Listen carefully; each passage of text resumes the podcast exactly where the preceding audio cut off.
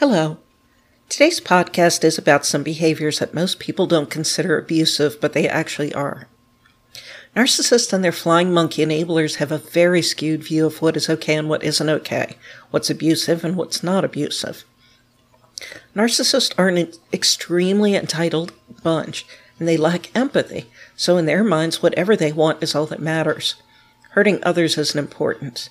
And their flying uh, monkeys agree wholeheartedly. So, what if someone gets hurt? The narcissist is the only important one, after all.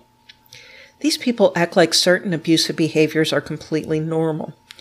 In time, this can make victims think the narcissist is right, that they're wrong for being upset about something that's supposed to be so normal.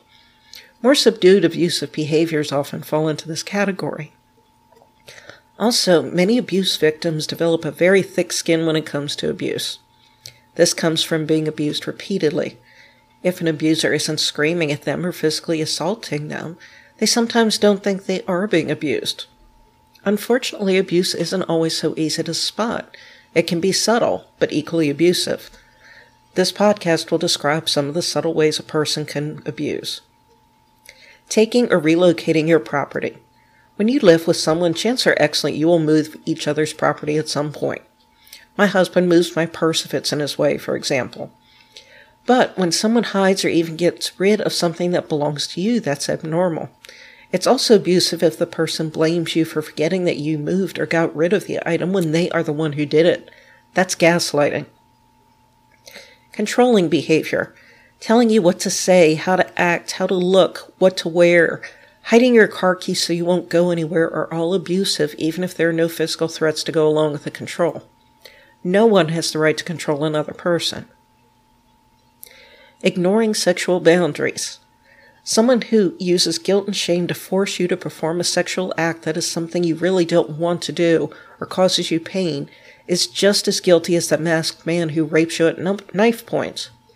Just because a weapon wasn't used doesn't make this okay. It's not okay if you're married either. Being married doesn't give anyone the right to be sexually abusive. The silent treatment. While the silent treatment isn't usually considered abusive, it actually is.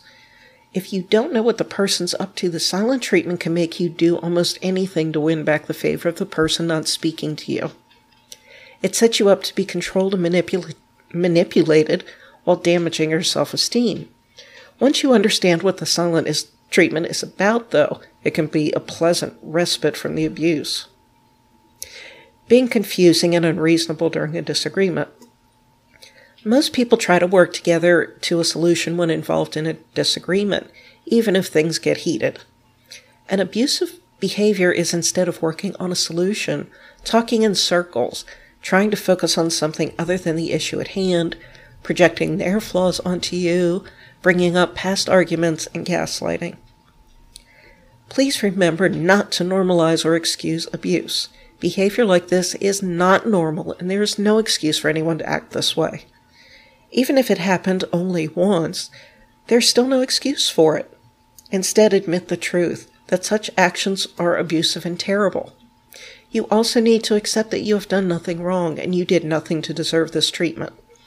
You have every right to be upset about what was done to you. You also have every right to protect yourself from further abuse, so set those boundaries and take good care of yourself. Thank you for listening to my podcast.